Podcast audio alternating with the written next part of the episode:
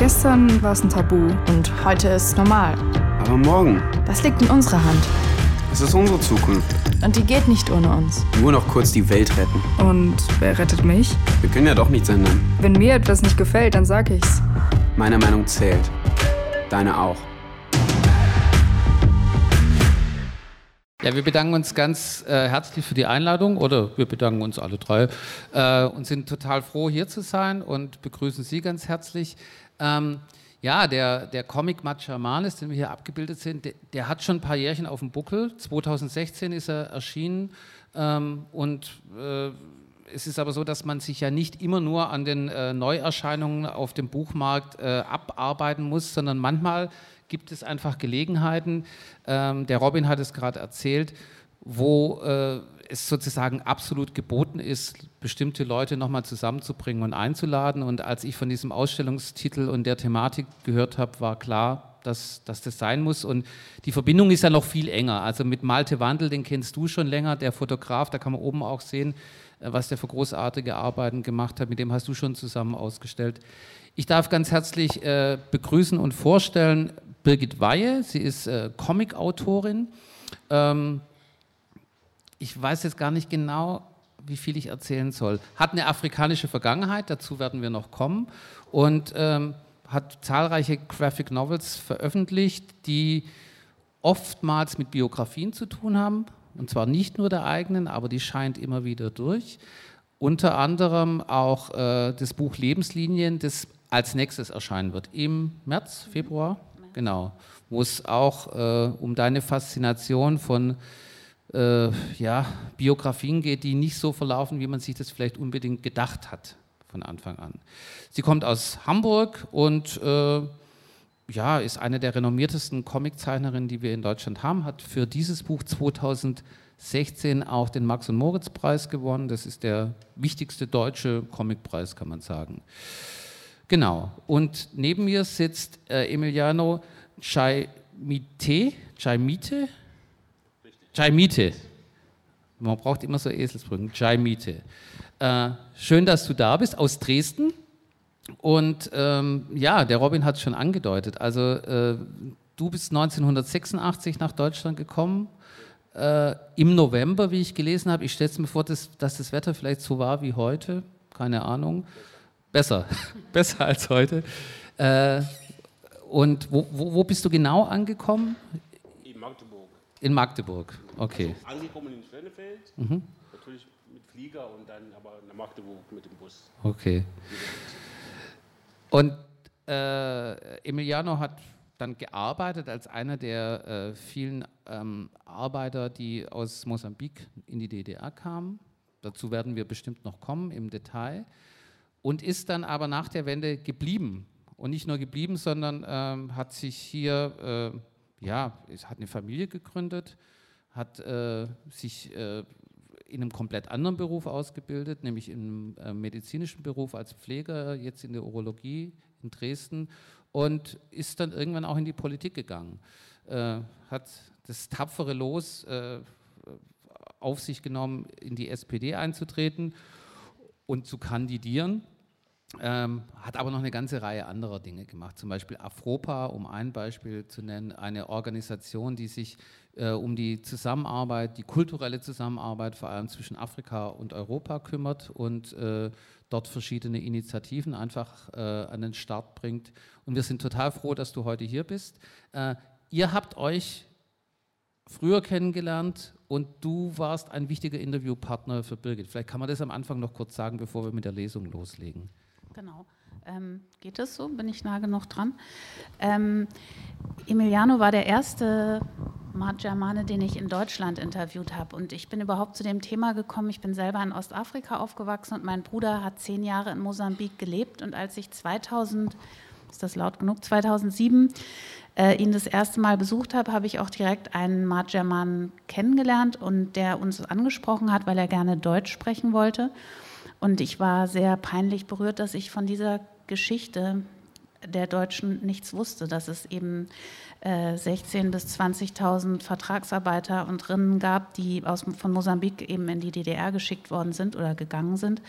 Das war mir sehr unangenehm und ähm, ich habe dann recherchiert und festgestellt, dass da noch sehr viel mehr dran hängt und habe dann wirklich im Internet eingegeben, Vertragsarbeiter Mosambik und dann irgendwie Deutschland. Hm? Und dann kamst du als erstes, weil du den Taz Panther Preis gewonnen hattest für ähm, Zivilcourage oder irgend sowas. Nominiert, nicht ganz gewonnen. Ah, ja, Zweiter gut. Platz. Auch.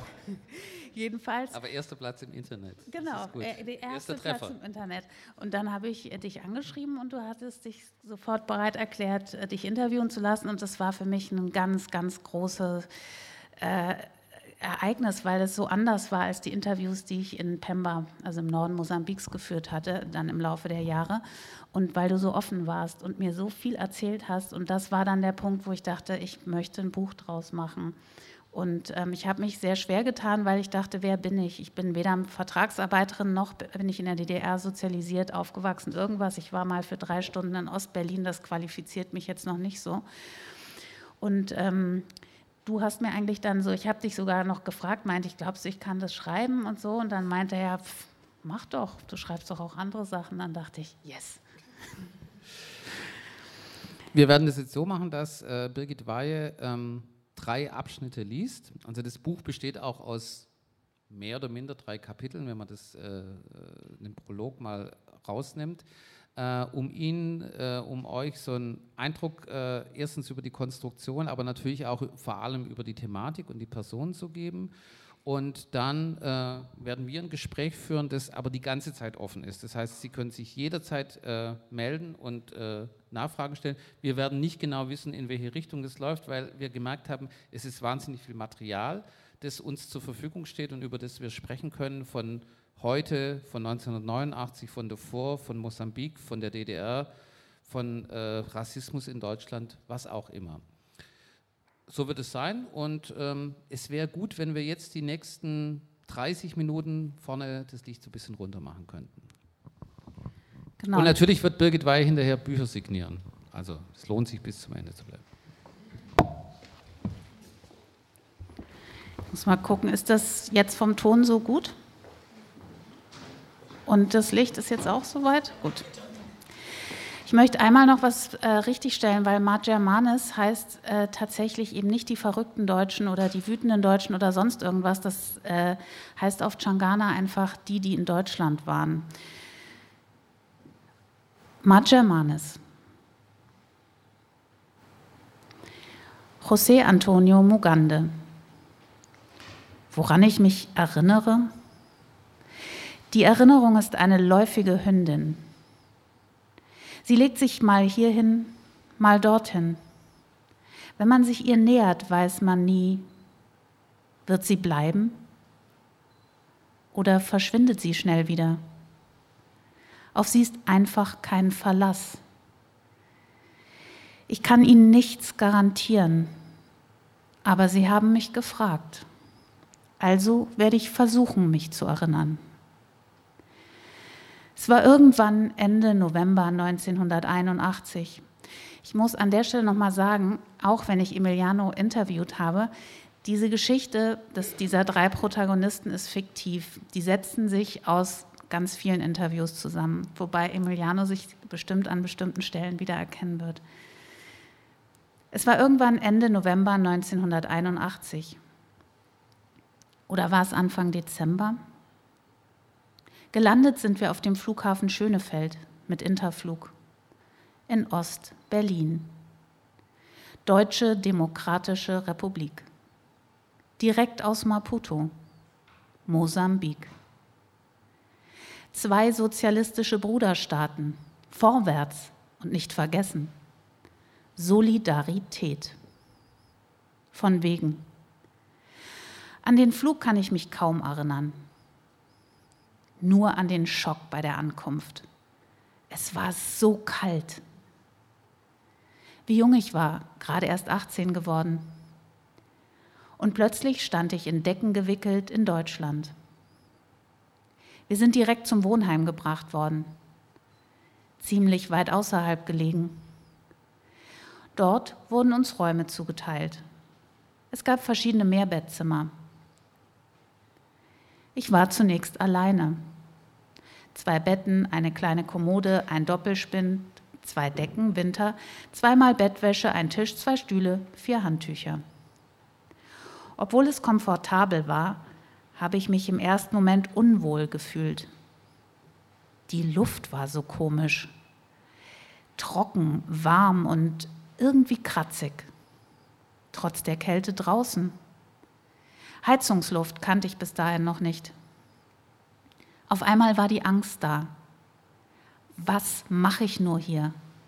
So weit weg von allem, was ich kenne, von allem, was ich liebe, von allem, was ich mag. Hatte ich einen Fehler gemacht?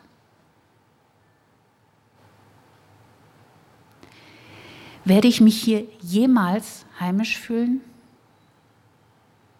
Sie müssen bedenken, es war Winter. Draußen war alles grau. Armselige, nackte Pflanzen, keine Farben. Ich war froh, als ich Stimmen an der Tür hörte.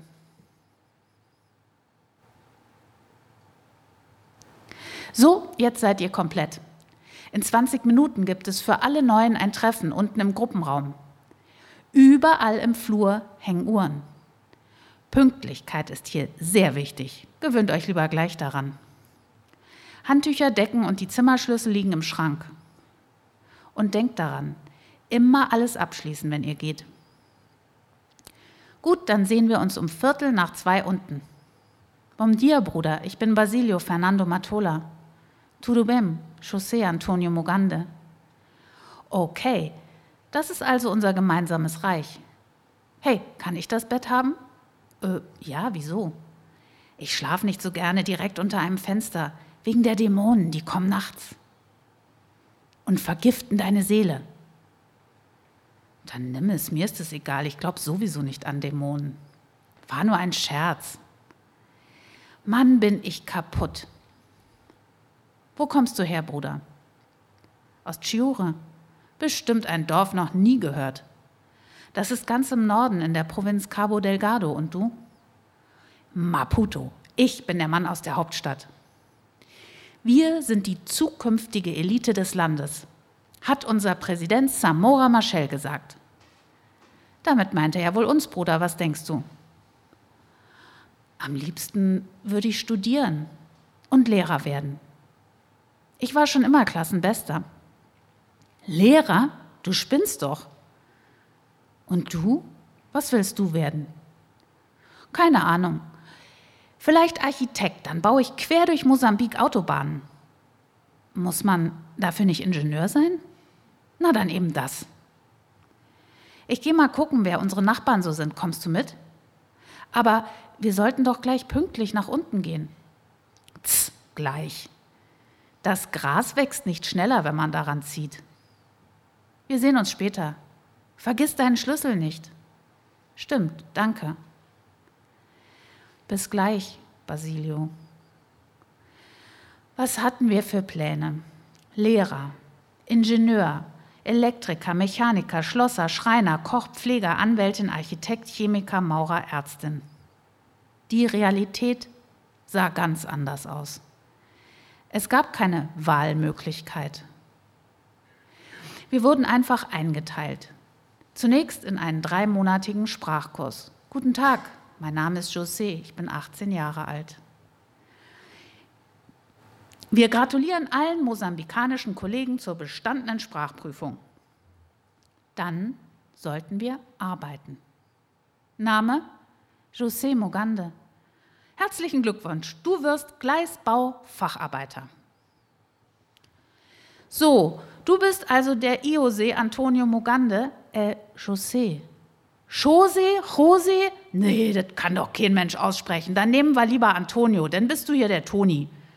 So, Toni, dann zieh dir mal deine Arbeitsklamotten an und dann zeige ich dir deine Brigade. Meine Brigade. Immerhin gab es zusätzlich noch polytechnischen Unterricht. Und wann immer ich etwas Zeit hatte, bin ich spazieren gegangen. Ja, gibt's denn sowas? Der ist aber dunkel. Alles war so anders. So aufregend. Boah, ist der schwarz. Ab 17 Uhr mussten wir im Wohnheim bleiben. Das wurde zu Beginn sehr strikt gehandhabt. Ich habe mich immer daran gehalten, viele andere nicht. Damals hatte ich oft Heimweh. Alles hat sich geändert, als ich Annabella kennengelernt habe. Sie war bereits drei, ich war bereits drei Jahre in Berlin, als sie mit einem neuen Schwung Angeworbener dazukam. Du sprichst viel besser Deutsch als die anderen Mosambikaner hier. Das möchte ich auch können. Hilfst du mir dabei?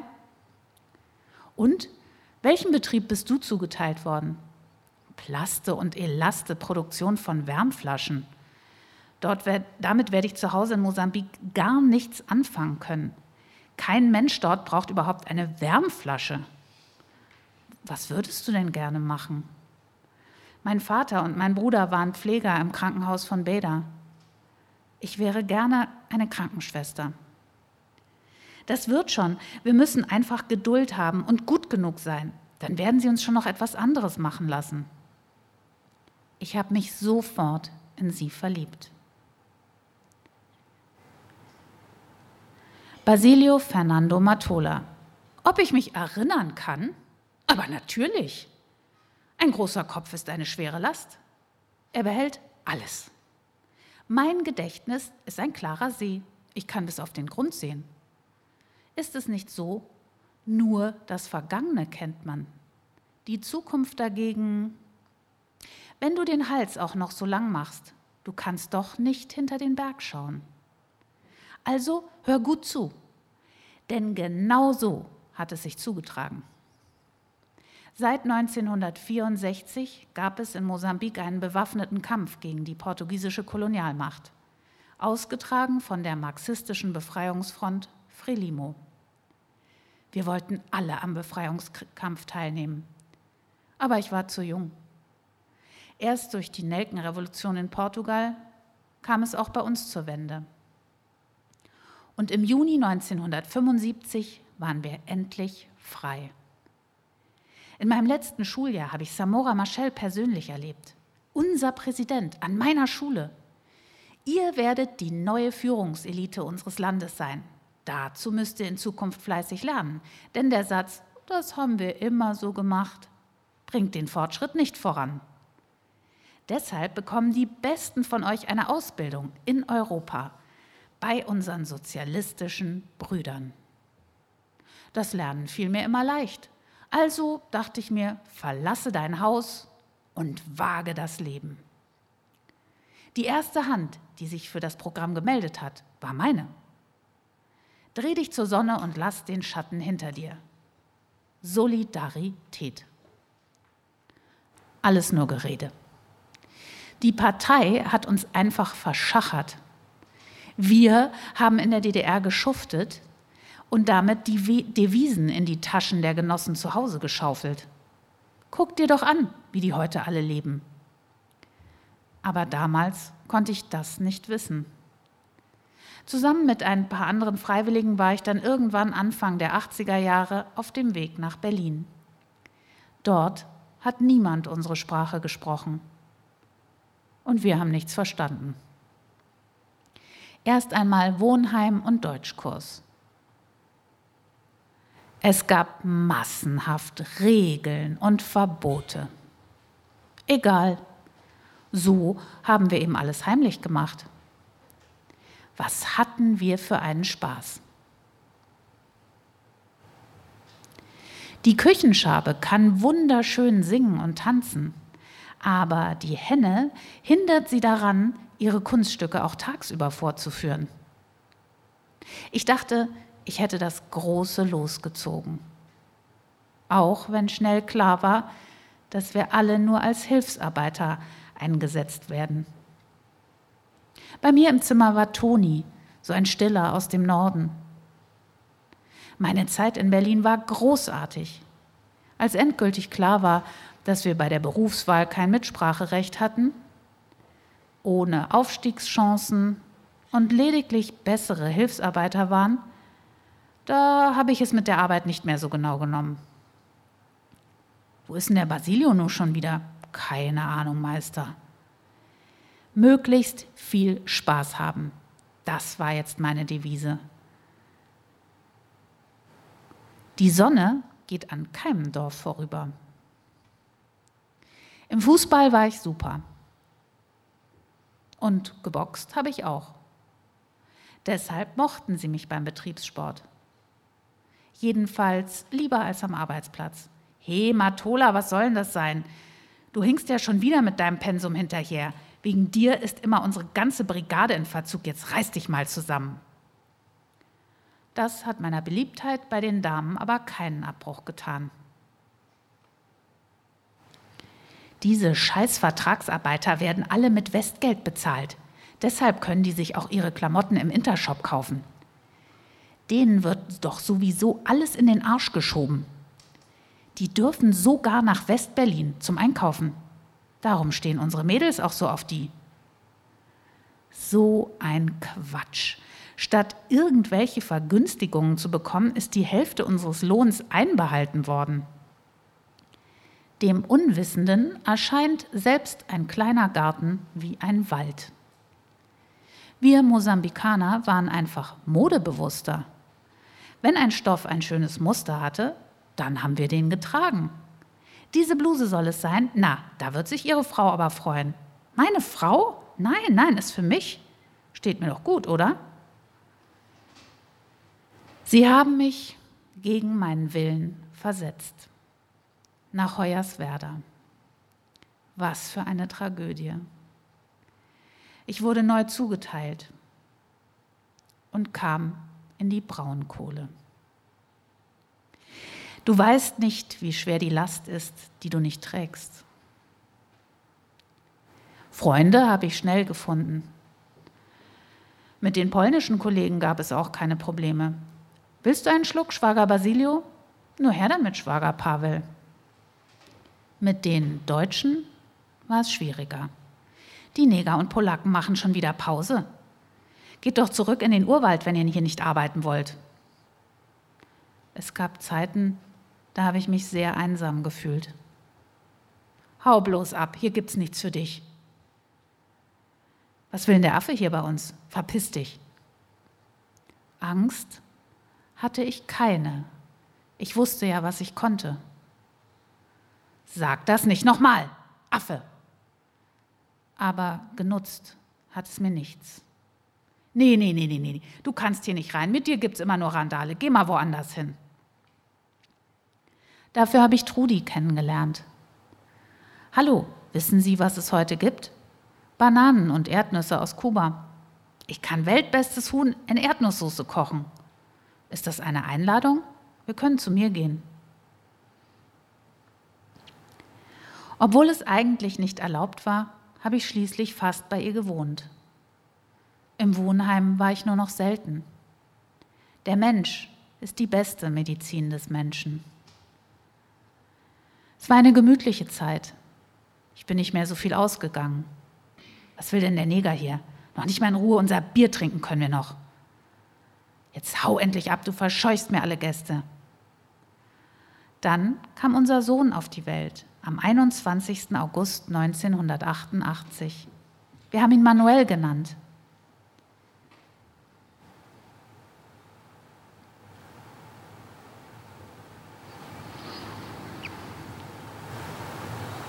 Doch dann ging alles in die Brüche.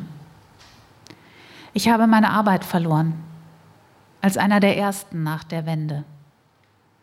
Es gab mehr und mehr Pöbeleien.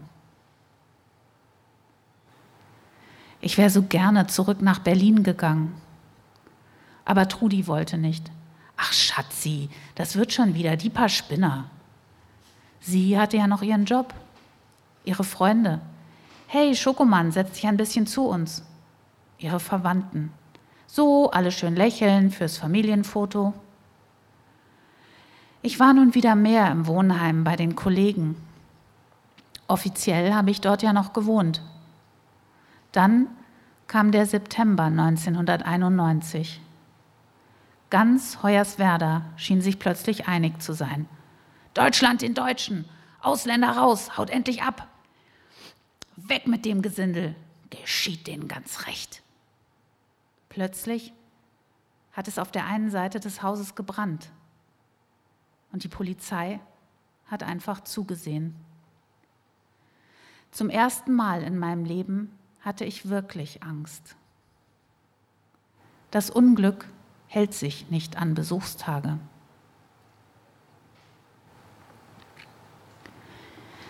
Annabella Mbanserei. Ich erinnere mich nicht. Jedenfalls nicht gerne. Bei manchen Erinnerungen ist es besser, wenn sie weggeschlossen bleiben, dann können sie in Ruhe verblassen und stechen uns nicht mehr. Sie sind wie Seeigel. Wenn man hineintritt, tut es höllisch weh und die Stacheln eitern lange im Fleisch weiter. Aber die ausgetrockneten Skelette sind wunderschön. Vielleicht haben Sie recht. Und es ist an der Zeit, die Türen zu manchen Erinnerungen zu öffnen, aber nicht zu allen. Der Bürgerkrieg in Mosambik begann 1976, Renamo gegen Frelimo. Er hat meine Familie zerstört. Natürlich wollten meine Eltern die Unabhängigkeit von Portugal. Welcher Mosambikaner wollte sie nicht? Diese Freude, als es endlich soweit war, am 25. Juni 1975. Aber sie wollten nicht unbedingt den Kommunismus. Sie kam aus Beira. Mein Vater war im dortigen Krankenhaus Pfleger. Er wollte so gerne, dass mein großer Bruder dort einmal der erste farbige Arzt würde. Als es die ersten Anschläge gegen die kommunistische Frelimo gab, wurden die beiden eines Morgens einfach abgeholt. Sie seien Spitzel der Renamo. Wir haben nie wieder von ihnen gehört. Mutter war danach wie versteinert. Nun lag es an mir, für die jüngeren Geschwister zu sorgen. Je länger der Krieg dauerte, desto schwieriger wurde es. Vorsicht, Minen. Erst 1983 habe ich von dem Programm für Vertragsarbeiter gehört. Da meine Familie in Beira als konterrevolutionär galt, habe ich mich nach Maputo durchgeschlagen, über 700 Kilometer wie ich mitten im Krieg einen Passierschein bekommen habe, so wie Frauen es seit jeher machen mussten. In Maputo war alles ganz einfach. Du warst sechs Jahre in der Schule, dann sind die Tests leicht. Ich bestand sämtliche Prüfungen. Sehr gut. Jetzt fehlt nur noch die medizinische Untersuchung. Zum Schluss bekam ich eine hässliche Uniform, damit wir alle einheitlich und nicht so zerlumpt aussahen. Und schon war ich unterwegs in die DDR. Zuvor hatten sie uns blind die Verträge unterschreiben lassen. Wir waren so naiv. Auf unser Geld warten wir bis heute. Ich kam im Frühjahr 1984 nach Berlin. Alles war so fremd. Zu Beginn fiel es mir sogar schwer, Männer und Frauen zu unterscheiden. Wir, waren in, wir wurden in einem alten Haus untergebracht. Nur Frauen. Näherer Kontakt zu unseren afrikanischen Kollegen war nicht vorgesehen, am besten zu gar keinen Männern. Wir sollten arbeiten, und zwar nach Plan. Doch dazu mussten wir erst Deutsch lernen. Aber es gab nur einen Sprachkurs für die Männer. Also gingen wir drei Monate lang in das nahegelegene Wohnheim zu diesem Kurs. Und so hatten wir natürlich doch Kontakte zu unseren Landsmännern. Das war nicht nach Plan. Guck mal, da vorne sind wieder ein paar von den Jungs, die schon länger da sind. Der Vordere heißt Basilio, den kennen alle, soll ein echter Schwerenöter sein. Ah, was sehe ich da, meine zwei Schönen, wie geht es euch? Eh, ich weiß, was ihr denkt. Ein Mann mit Bart sollte nicht ins Feuer blasen. Mir war relativ schnell klar, dass wir hier keine richtige Ausbildung erhalten würden. Dafür gab es andere Programme, Foreign Students and the GDR. Nur reichten unsere Volksschulabschlüsse hierfür nicht. Wir waren stattdessen einfache Arbeits- und Hilfskräfte. Meine Arbeit war besonders stumpfsinnig. VEB Gummiwerke, Wärmflaschenproduktion. Die Kollegen waren ganz freundlich. Na, wie war dein Wochenende? Gut und deins? Aber worüber hätten wir reden sollen? Herrlich, wir waren auf der Datsche in. Hm, hm, hm. hm. Zu Beginn kannte und wusste ich einfach nichts, gar nichts. Ich finde Schmusen auf dem Flur das beste Lied auf dem Album. Und du? Hm? Polizeiruf 110 war doch wohl irre spannend, was? Und Renate Blume ist so toll, viel besser als. Hm. Mann, war das ein schlaffes Spiel bei Vorwärts. Kein Wunder, dass sie verloren haben. Hm? Ich gehe nur zu den Spielen von Union. Mein Georg nimmt mich immer mit. Hm. Ich kam mir vor wie von einem anderen Stern. Mein ganzes Streben galt der Weiterqualifizierung. Ach, Chaussee, ich habe keine Lust mehr auf diese stumpfsinnige, öde Arbeit. Was soll ich später mit diesen paar hand blöden Handgriffen anfangen, wenn wir zurück nach Mosambik müssen? Ich will endlich was lernen, dafür bin ich doch schließlich hergekommen. Lass uns zu Frau Krause gehen, die kennt sich aus. Na, was kann ich für euch tun? Es gibt die Möglichkeit, alle Schulabschlüsse nachzuholen, Kindchen, in Abendschulen und die sind Teil der Volkshochschulen. Aber es ist natürlich schwer, das neben der Arbeit zu schaffen und dann noch mit der neuen Sprache. Wenigstens hast du keinen Schichtdienst und ich kann dich unterstützen. Trotzdem war es hart. Ich kann nicht mehr, es ist so viel. Doch, du schaffst das. Soll ich dich abfragen?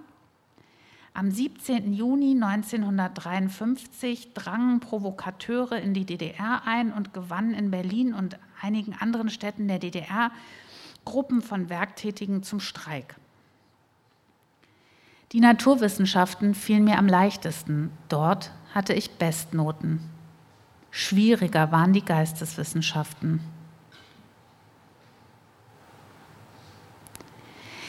Ich habe bestanden, die mittlere Reife, ich habe sie. Ah, ich bin so stolz auf dich. Meine drei kleinen Geschwister habe ich die ganze Zeit finanziell unterstützt. Miguel, Teresa, Belmiro. Allerdings mit viel weniger, als ich ursprünglich dachte. Der Großteil unseres Lohns wurde ja einbehalten. Also habe ich immer versucht zu sparen. Was für ein tolles Zeugnis, das müssen wir feiern. Los, lass uns was trinken gehen. Ach, das brauchen wir nicht. Ich bin auch gar nicht durstig. Mach dir keine Sorgen, ich lade dich ein. Damit sie zur Schule gehen und ich unserer Tante Kostgeld zahlen konnte. Die Region um Beda war im Bürgerkrieg heftig umkämpft. Ich habe oft monatelang nichts von ihnen gehört. Als der Brief kam, war schon lange alles vorbei. Wie weitermachen?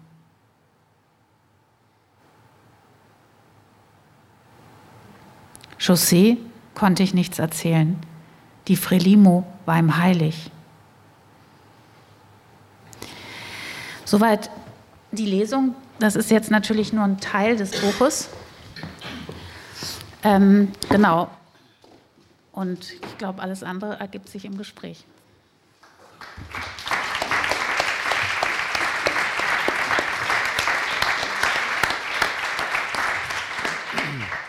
Vielen Dank, Birgit. Ähm, ja, das waren ähm, mehr oder weniger die Anfangspassagen der Kapitel, wobei da auch das eine oder andere übersprungen wurde, gerade am Schluss jetzt, der, man sieht den Brief.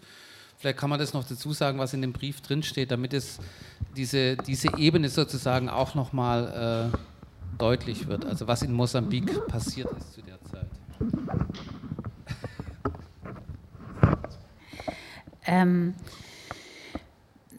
Annabella erfährt da, dass ihre Familie im Prinzip ausgelöscht worden ist. In den Kämpfen sind die zerrieben worden ähm, und dass letztendlich von ihrer Familie niemand mehr übrig ist und ähm, außer ihrer Tante.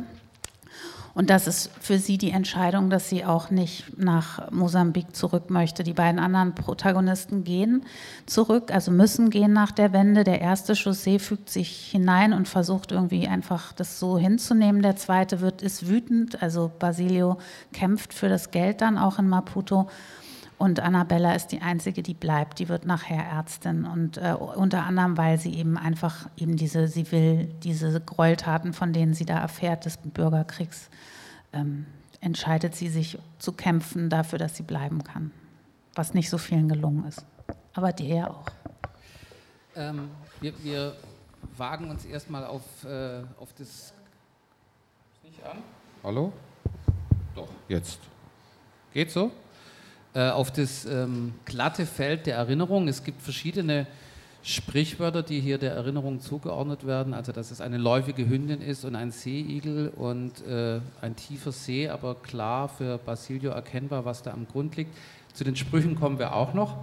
Ähm, vielleicht, um nochmal so ein bisschen einen gemeinsamen Informationsstand äh, herzustellen. Es ging also darum, dass äh, Arbeitern, wie dir zum Beispiel, ähm, ihr habt gearbeitet, ihr habt Lohn bekommen, 40 Prozent davon wurde an euch ausbezahlt, 60 Prozent äh, ging nach Maputo. Mit, mit welchem Versprechen? Was war der ursprüngliche Plan, der mit euch kommuniziert wurde? Also uns wurde mitgeteilt, dass wir äh, mit dem Geld nicht, nicht gelernt haben, mit Geld umzugehen, mit so viel Geld. Deswegen wurde der Staat für uns sorgen, und dafür eben halt dieses Geld einbehalten, damit, wenn wir nach Hause kommen, das Geld bekommen und unser Leben äh, sozusagen dort damit äh, starten können. Deswegen hat man uns einfach das weggenommen. Also das war keine, ähm, es gab keinen richtigen Grund, warum das äh, gemacht worden ist. Äh, zumindest wussten wir nicht, was ja mittlerweile dann schon bekannt ist.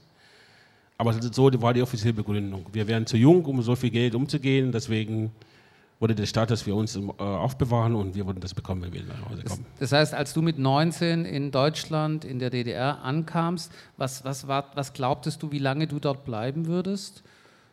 Also die Verträge gingen immer vier Jahre mhm. und dann könnte man, äh, musste man wieder zurück. Mhm. Und da könnte man aber wieder erneuern, also verlängern und dann nochmal zwei Jahre und dann jeweils wieder Betrieb, wie eine gebraucht hat, äh, hat man dann sozusagen äh, so weiter. Manche waren schon zehn Jahre oder länger da, weil die Betriebe den gebraucht haben. Und ist ja klar, die, die Ausbildung, wie es ja auch in Lesungen vorkommt, war ja nicht so, dass man äh, damit auch in Mosambik was anfangen könnte. Also die meisten, die ausgebildet worden sind, die, äh, sind dann arbeitslos gleich geworden in Mosambik. Mhm.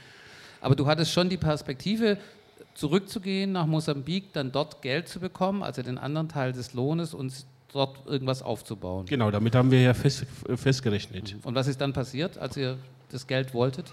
Ich bin ja selber nicht zurückgegangen, weil ich war, mir war diese Regierung immer ein Dorn ins Auge. Ich bin ja nicht freiwillig einfach von zu Hause weggegangen, sondern es war ja die, das waren ja die Umstände des Krieges und der äh, Perspektivlosigkeit in der Jugend hatte mich sozusagen getrieben, nach anderen Wege zu suchen und äh, da ich aber wusste, dass die Regierung sehr repressiv ist, gegenüber auch die, die jetzt nicht gerade auf Sozialismus anzusprechen sind ähm, und auch Menschen äh, misshandelt haben und äh, weggesperrt haben und junge Leute besonders für die Armee gebraucht haben und uns sozusagen gejagt haben auf der Straße und überall, wir mussten uns verstecken. Ähm, da habe ich gesagt, nein, ich traue denen das einfach nicht ich versuche jetzt mal zumindest also eine andere Ausbildung zu machen, damit ich auch wirklich tatsächlich Perspektive habe, wenn nicht in Mosambik, aber vielleicht im Nachbarland oder woanders hin. Aber ich gehe nicht nach Mosambik zurück ohne eine vernünftige Ausbildung, mit der man ja fast äh, überall äh, Arbeit finden kann. Und, und äh, die, die gegangen sind, die haben das Geld nicht gesehen. Die haben also meistens war, kamen ja aus verschiedenen Stadt, äh, äh Teilen des Landes die haben dann in Maputo gewartet, auch in einem Wohnheim, die jetzt sozusagen nicht gleich dort Familie hatten in der Hauptstadt. Und haben gewartet, gewartet, und da kam das Geld nicht. Da sind sie praktisch dann nur ohne das Geld entweder zu den Familien gegangen oder die sind zur Armee eingezogen worden. Und äh, ja, das ist also ein Chaos und, ohne Ende. Ähm, wie hat die deutsche Seite reagiert? Hat man auch versucht, äh, von dort sozusagen ähm, Information oder das Geld zu bekommen. Es war auch nicht klar, ob das überhaupt ausbezahlt wurde. Das hat sich ja erst später geklärt, oder? Also zunächst hat sich die deutsche Seite rausgehalten, weil sie hatten damit, es gab auch Geheimverträge, die Deutschland mit Mosambik, also mit den ehemaligen Entsenderländern gemacht hat. Die haben praktisch nach, also der, zu den Einigungsverträgen haben sie sozusagen die, die Vertragsarbeiter ausgeklammert mit, der, mit, der, mit dem Plan, alle wieder zurückzuschicken und haben dann Geld in die Hand genommen, weil die Verträge jetzt zum Teil auch liefen bis äh, 94 zum Teil. Mhm. Haben die Geld genommen, haben diese Verträge aufgelöst und dieses Geld hat, haben die die Regierungen angeboten, wenn sie ihre Leute aus Deutschland zurückziehen. Und da haben die sozusagen so diese Vertragsvorfälligkeit äh, beglichen und die Sozialleistungen, die äh, sozusagen äh, erwartet worden sind, also Rentenversicherung und so weiter. Mhm. Das wurde alles an den mosambikanischen Staat oder Vietnam ausgehändigt und somit äh, war Deutschland, hat sich dann reingewaschen und war nämlich nicht mehr zuständig. Also das Modell war mit, äh, mit äh, Gastarbeiterinnen aus Vietnam genau das gleiche. Genau. Wie, wie Kuba, Vietnam, Angola. Angola. Genau. Ja, genau. Und diese aber aber die, diese Abzüge, diese hohe Abzüge von 60 Prozent, die waren nur mit Mosambik. Okay. Angola waren, glaube ich, 20 Prozent. Mhm. Und Vietnam und Kuba, glaube ich, gar keine oder nur minimale Abgaben, die man so abgegeben hat. Wir hatten ja die Abgaben sowieso, die meinten die immer so ein bisschen Abgabe für den Staat, der für euch, äh, euch kümmert, wenn ihr nach Mosambik kommt. Ihr wisst nicht wohin, da habt ihr sozusagen dieser Wohnheimplatz da. Da haben wir die uns 15 15 oder 30 Mark abgezogen. Dann kam das eben mit dieser 60 Prozent äh, Lohn einbehalten. Genau. Und diese, diese Protestbewegung, diese Macha Manes, die sich dann regelmäßig organisiert hat, das war ja auch sozusagen dein erster Berührungspunkt mit der Geschichte. Seit wann äh, protestieren die in Mosambik? Ähm, nee, mein, meine, ich, mit denen in Maputo hatte ich erst sehr viel später zu tun. Also ich hatte wirklich in, im Norden, in Pemba gehört, erstmal nur von dieser Tatsache, dass es überhaupt diese Vertragsarbeiterinnen, Vertragsarbeiter aus Mosambik in der DDR gab. Und ich habe tatsächlich erst im Laufe der ersten Interviews äh, von, diesen, von diesen Lohngeschichten erfahren.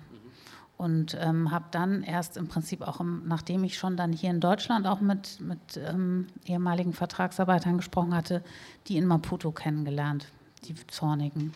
Weißt du, wie lange die protestieren? Aber also schon, schon die ganzen 2000er Jahre auf jeden Fall. Das war ja zunächst äh, nur ein Treffpunkt, keine richtige Protest. Und dann, äh, dann kam der Protest, ging ja richtig, nachdem sie eine erschossen haben. Mhm. Dann ging der Protest, Protest richtig los. Dann. Wer, wer, hat wen erschossen? Die Regierung hatte Soldaten geschickt und hat, haben sozusagen die protestierende Machimanes mhm äh, an dieser, die sind also in Prag, zentral in Maputo, dort protestieren sie regelmäßig.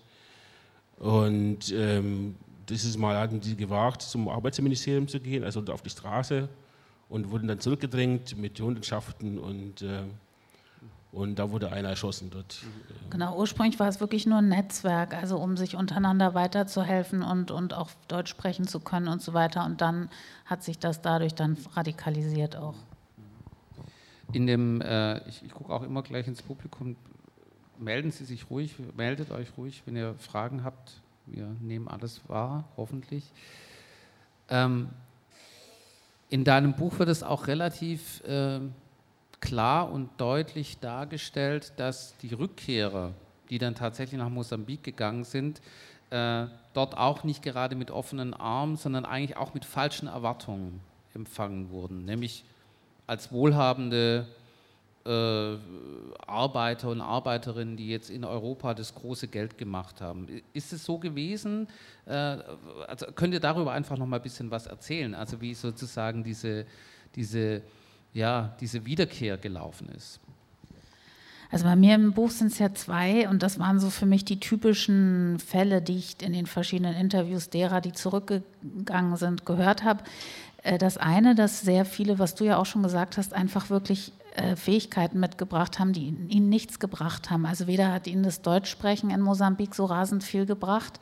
Direkt nach dem Bürgerkrieg gab es ja auch keinerlei äh, Tourismus oder irgendwas. Und viele haben an irgendwelchen Maschinen einzelne Handwerke, also Handbewegungen gelernt oder waren in, in, in Minen oder in Fleischverarbeitungsbetrieben, in Chemiewerken. Dies, diese Art von Industrie gab es aber in Mosambik überhaupt nicht. Das heißt, die haben Skills gehabt, die ihnen nichts genutzt haben und sie sind ohne Geld nach Hause gekommen. Und die Familien haben aber natürlich auf dieses Geld gewartet. Und es war natürlich klar, jetzt kommen die zurück, kommen mit leeren Händen, also höchstens das, was sie halt dann mitbringen konnten, irgendwie Kühlschrank oder Videorekorder oder was weiß ich.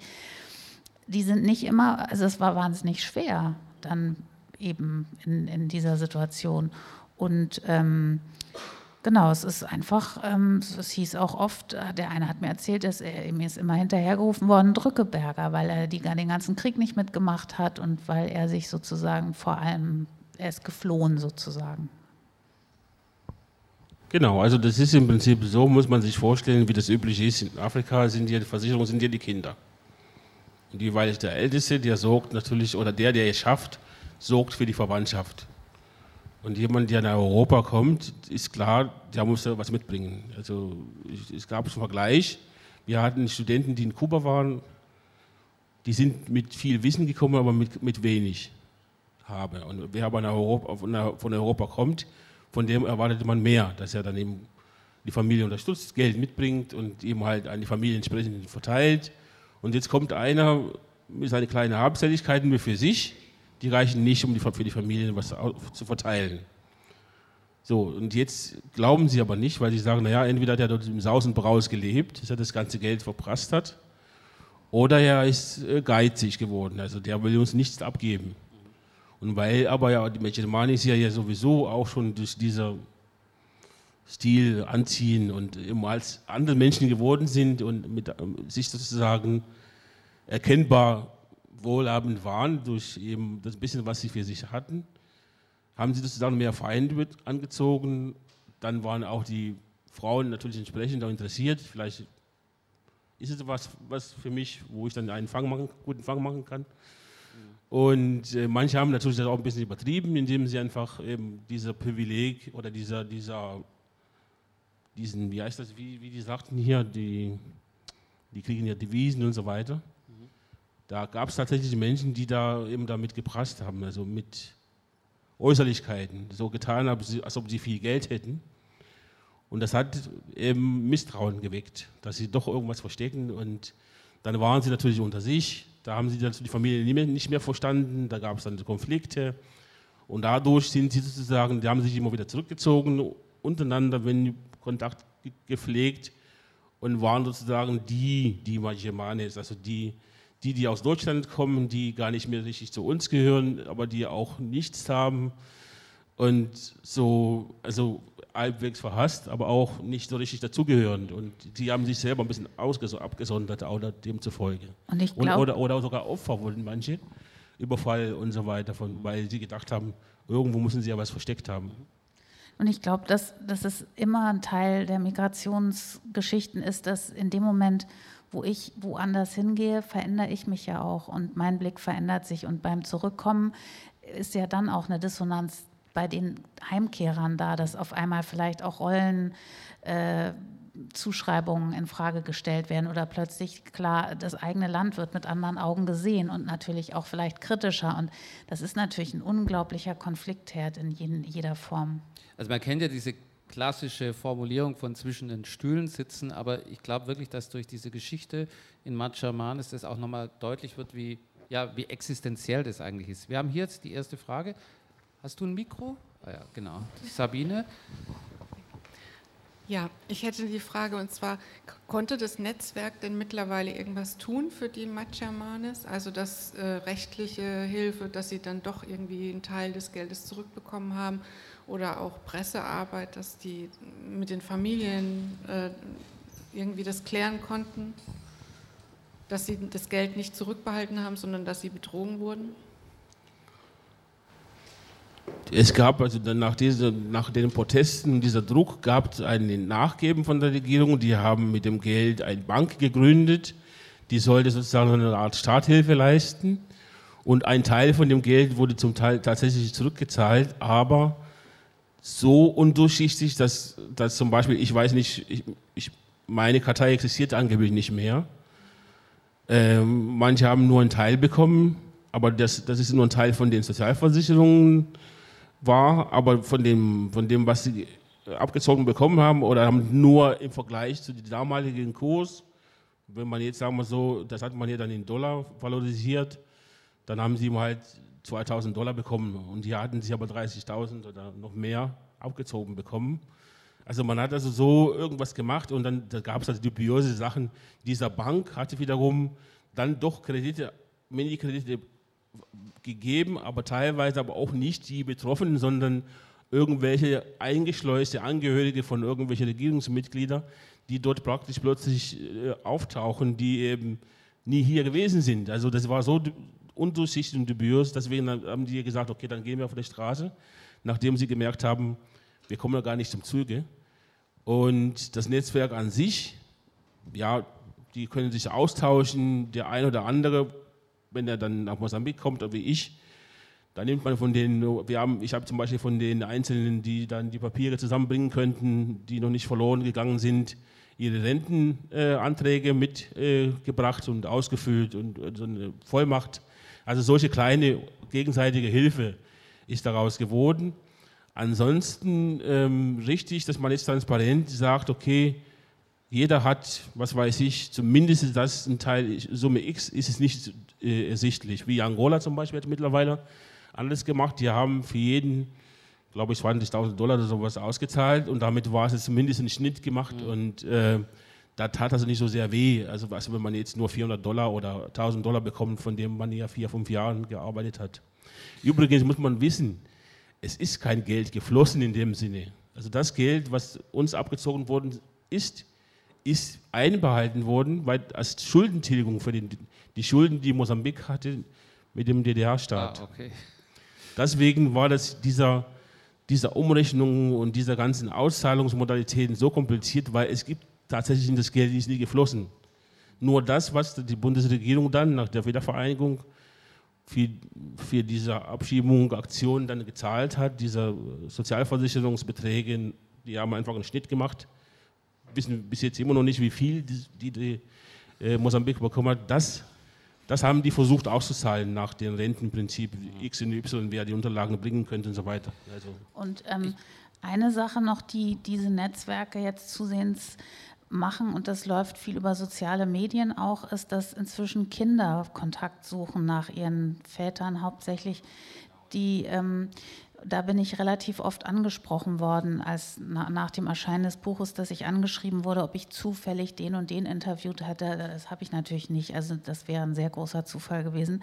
Aber ich hatte, als ich habe in Maputo nochmal nach Erscheinen des Buches an der Kunstschule unterrichtet, eine Zeit. Und da habe ich eine kennengelernt, die selber Tochter eines mosambikanischen Studenten äh, ist. Und die für mich gedolmetscht hat. Und die hat eben in der Zeit so mit den Margermanes zusammen, die da sich immer treffen, so ein Netzwerk aufgebaut, dass eben Informationen austauscht werden. Oft sind sie sehr dürftig, die kennen nur den Vornamen oder vielleicht noch den Nachnamen und war dann eben von so und so 80 bis dann und dann dort und dort. Und das wird dann eingespeist und da kommt es tatsächlich auch vermehrt zu Kontaktaufnahmen. Und da hat Malte Wandel eben auch zum Beispiel äh, ein neues Fotoprojekt zugestartet, dass er einfach guckt bei diesen Kindern und diese Kontaktaufnahmen, die natürlich auch wahnsinnig schwierig sind, weil so viel Zeit dazwischen liegt. Was mich jetzt interessiert, ist ähm, die, äh, die Frage, inwiefern diese Geschichte oder diese Geschichten ähm, in einem deutschen Bewusstsein sind. Ich weiß noch, als wir uns zum ersten Mal getroffen haben, überhaupt, ich glaube, das war 2015 oder 2014, hast du gesagt, du arbeitest daran, da weiß ich genau, da habe ich zum ersten Mal überhaupt gehört, dass es sowas gibt, also Gastarbeiter aus Mosambik. Das hat uns im Westen nicht interessiert, also das war irgendwie kein Thema. Ähm, du hast inzwischen einige Lesungen gemacht, auch zum Beispiel in Ostdeutschland. Du lebst in Dresden.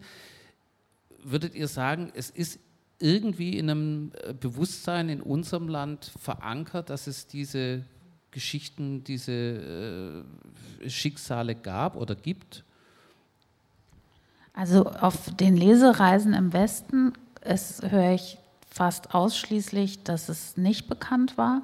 Und im Osten natürlich war das bekannt, aber da wird, äh, da wird oft sofort kommt es in so eine Verteidigungshaltung auch, dass, dass, dass, dass mein Blick äh, ungerecht ist. Also dass er den, Warum ist er ungerecht? Weil Was er der ungerecht? mosambikanische Blick ist und dass die DDR schlecht wegkommt und dass ich Fehler im Buch habe. Also zum Beispiel, dass ich schreibe, ähm, das ist ich habe die mittlere Reifeprüfung bestanden, das ist falsch, das wäre der 10. Klasse Abschluss und äh, die Heizung ist falsch gezeichnet und so. Also da ist natürlich, das ist Teil der eigenen Geschichte.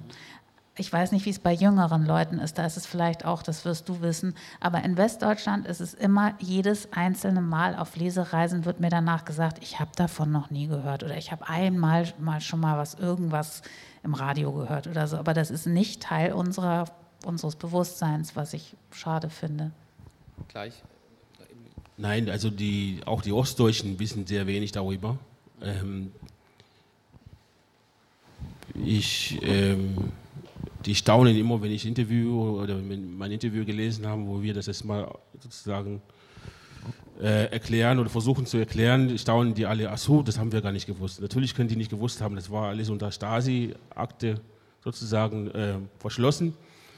Ähm, selbst wir haben selber das auch nicht gewusst, was tatsächlich passiert. Und wir haben nur durch den Eingriff kurz äh, vor zehn Jahren waren ja die, die Frist für, die, für dem Bundesarchiv, wo sie die hätten dieser Verträge vernichtet, für immer vernichtet werden können, haben wir zum Glück äh, nochmal retten können und die Frist verlängern können, so damit sozusagen wir diese, mit den Unterlagen äh, arbeiten können.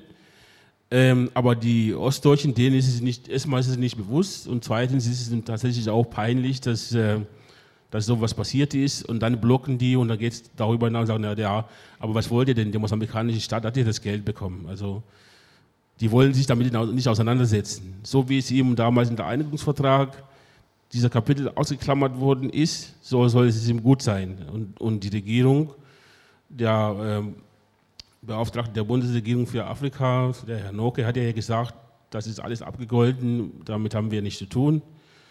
Und somit ist es immer Geschichte. So denken die. Aber wir haben ja mittlerweile eine AG gegründet, die aus Initiativen äh, versuchen, weil es gerade günstig ist, in den 30 Jahren friedliche Revolution, wollen wir da auch nochmal diese Kapitel aufgearbeitet haben. Wir sind natürlich ganz schön am Anfang, aber wir haben zumindest einen Kontakt ein Antrag, der ja auch genehmigt worden ist von der Stiftung Wiederaufarbeitung der DDR-Geschichte. Demnächst wird im Auswärtigen Amt einen Termin geben im Februar, da wir auch, wo, dann wissen wir, woran wir sind. Also es geht aber nicht darum, dass wir jetzt irgendwie erwarten, dass die Bundesregierung tatsächlich das Geld eins zu eins wieder bezahlt, aber es muss irgendwo eine gewisse Wiedergutmachung beziehungsweise zumindest Aufarbeitung der Geschichte geben. Es kann nicht nur einen Teil der Geschichte der Ostdeutschen geben, ohne die, die ja auch dafür auch gesorgt haben, dass die ostdeutsche Wirtschaft auch in den Zeiten auch funktioniert hat. Das war ja, wir sind ja hier dort gewesen, um diese Arbeitskräftemangel zu überwinden, was ja Ostdeutschland ja auch gegeben hat. Mhm. Und die Ausbildung war mir nur vorgeschoben, dass man eben gesagt hat, okay, ihr werdet dann auch ausgebildet aber gut, genau, es, es, es, ja. sie wollten Arbeitskräfte haben, die sie dann am Ende auch dann wieder zurückschicken ja. können. Und so war die DDR-Bürger auch so, ah ja, Solidarität, die, die werden hier sozusagen arbeiten, ausgebildet und dann gehen sie wieder nach Hause. Ja, und damit ist mal Deckel zu. Hier war eine Frage. Ich wollte nur was dazu sagen, weil es darum ging, äh, ob wir das in der DDR gewusst haben. Also ich komme aus der DDR und ich hatte auch, äh, war auch befreundet mit Mosambikaner. Der, auch ähm, ein ganz mit, wichtiger Interviewpartner ja. hier.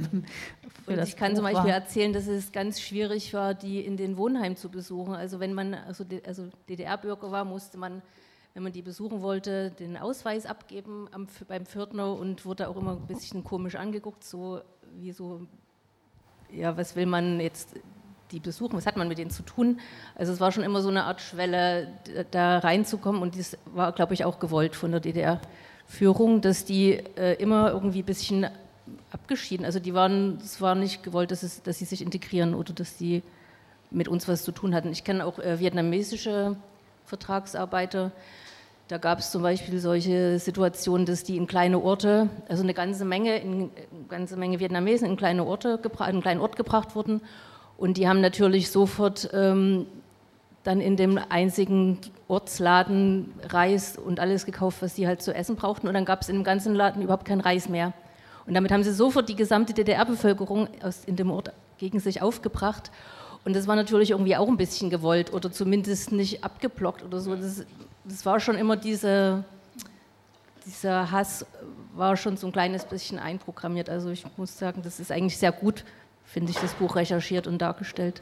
Das heißt, es gab also es gab auch keine Versuche, wirklich diese Völkerfreundschaft zum Beispiel durch Überhaupt Feste nicht. oder so äh, also es gab solche offiziellen Veranstaltungen, da wurde es natürlich immer ganz hoch gehalten, aber um die wirklich zu integrieren, dass sie in die Bevölkerung, also dass sie Freundschaften schließen konnten, so ganz normal auf menschlicher Ebene, das war überhaupt nicht gewollt und es wurde überhaupt auch nicht ähm, gefördert. Mhm.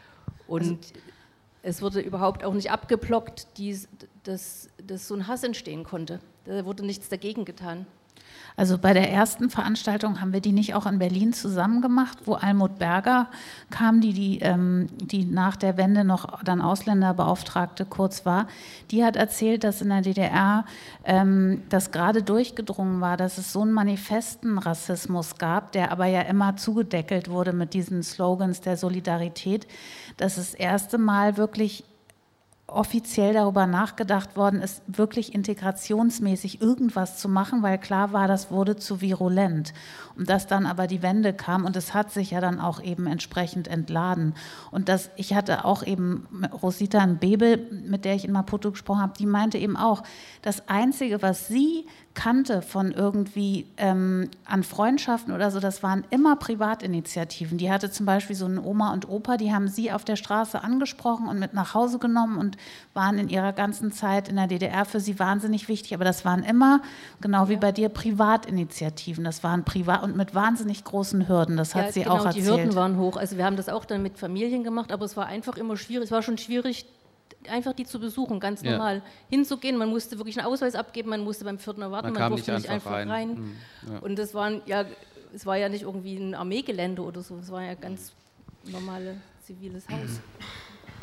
Ich habe jetzt, äh, würde gerne noch mal ein bisschen was wissen zu, zu deiner Recherche und zu deinem Vorgehen, wie du das Buch gemacht hast. Ähm, ich glaube, man muss kein Psychologe sein, um, um festzustellen, dass es äh, mit deiner speziellen Kindheit äh, in Afrika ähm, nahe lag, eigentlich sich mit so einem Thema auseinanderzusetzen. Also du hast auch das, äh, ja, ich, du würdest dich wahrscheinlich nicht als Emigrantin bezeichnen, aber das, ein ambivalentes Verhältnis äh, zum Begriff der Heimat beispielsweise.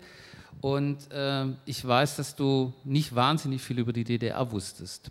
Ähm, wie hast du recherchiert und wie hast du zu dieser sehr besonderen Bildsprache gefunden, die ja ganz verschiedene Element, Elemente zusammenbringt, also afrikanische Elemente und äh, diese ja, dokumentarischen Einschübe von den Briefmarken zum Beispiel. Wie bist du vorgegangen?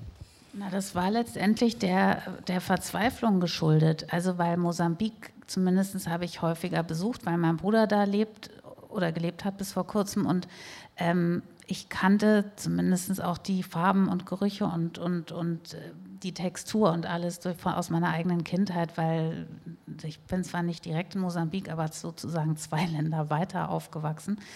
Und, ähm, und dieses Zurückkehren mit 19 dann nach, nach München war für mich auch extrem seltsam. Ich habe mich sehr fremd gefühlt.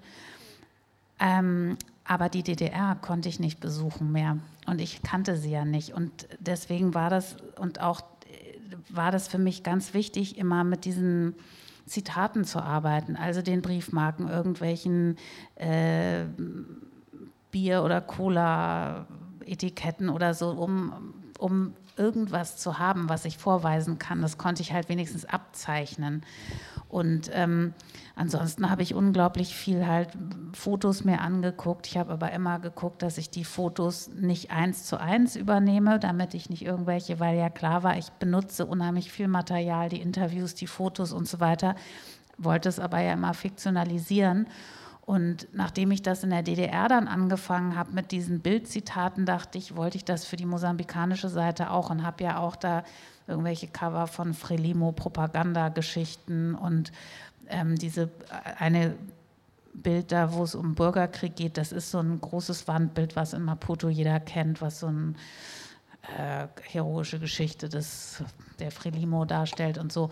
Also insofern, ich zitiere eigentlich aus der Not, weil ich selber ja den fremden Blick habe und mir dadurch sozusagen die Sicherheit gegeben habe, dass das ist das Zitat. Sag doch noch kurz was zu den Sprichworten. Weil also das ist ja, glaube ich, jedem hier aufgefallen, dass die sich relativ massiv, vor allem im Mittelteil, häufen. Ja, Basilio wirft mit Sprichwörtern um sich und ähm, die ja auch alle sehr schön sind, eben das Gras wächst nicht schneller, wenn man daran zieht und so weiter. Ähm, und ich kam auf die Idee, weil äh, bei der Recherche ich festgestellt habe, als ich versucht habe, regional für Mosambik oder das südliche Afrika Sachen zu finden, eben auch Künstlerinnen oder äh, Bildmaterial, dass, wir, dass es die Tendenz gibt, immer nur Afrika zu sehen. Also es gibt Design of Africa und History of Africa und Art of Africa, aber es ist sehr dass das ein Riesenkontinent ist mit unglaublich vielen verschiedenen ähm, Traditionen. Und unter anderem bin ich auch irgendwie Sprichwörter Afrikas gekommen und habe festgestellt, da wird auch gar kein Unterschied gemacht. In diesem Buch wurde munter äh, im Prinzip alphabetisch sortiert, die Sprichwörter. Also nicht nach Regionen, sondern irgendwie alles, was mit A anfängt und so weiter. Und dann habe ich die mit eingebaut und habe aber ganz zum Schluss eben Annabella fragt Basilio irgendwann, warum redest du denn immer so gestellst daher und so schwülstig? Und dann sagt er, naja, habe ich alles auswendig gelernt, Sprichwörter Afrikas, um mich exotischer zu machen. Und das war so mein eigener kleiner Ding, weil es mich so geärgert hat, dass dieser Blick immer so undifferenziert ist. Afrika ist halt Afrika, Punkt. Und ob das jetzt aus Ghana kommt, das Sprichwort, oder aus Tunesien oder Südafrika, ist halt hübsch und exotisch. Hast du Sprichwörter benutzt? Benutzt du die? Oder? Nein. Wenn du jetzt deine Kinder groß siehst, du sagst, mein Sohn. Ja, nicht. Also ich bin nicht der sprichwörtliche Mensch. So. Nein. Ja. ja, aber das ist eben das, was wir, und der, mein Verleger hat noch gesagt, ach, nimm das doch raus, dass das aus dem Buch ist. Das ist doch so authentisch, so reden die also quasi. Ja. Wo ich meinte, nein, das ist unser Blick. Ja. Also die Pointe im Buch ist auch wirklich wunderbar eingeführt. Ist also grad, und sie kommt auch gerade an den Punkt, wo man denkt, also jetzt, jetzt langt es an irgendwann mal mit diesen Sprüchen und dann wird es aber super äh, aufgelöst. Mich würde interessieren, mh, hm, wie hast du 1989 erlebt? Wie, äh, war das mit dem Mauerfall? War das, konntest du dich da irgendeiner Euphorie anschließen oder äh, hast du sofort gemerkt, oh, jetzt wird sich mein Leben auch komplett ändern? Ja, seltsamerweise habe ich mich nicht der Euphorie angeschlossen, sondern ich habe eher sogar gedacht, mein Gott, wissen die eigentlich, was sie hier aufgeben? Weil das war so eine, so eine planlose Aufbruch weg und alles hinter sich lassen.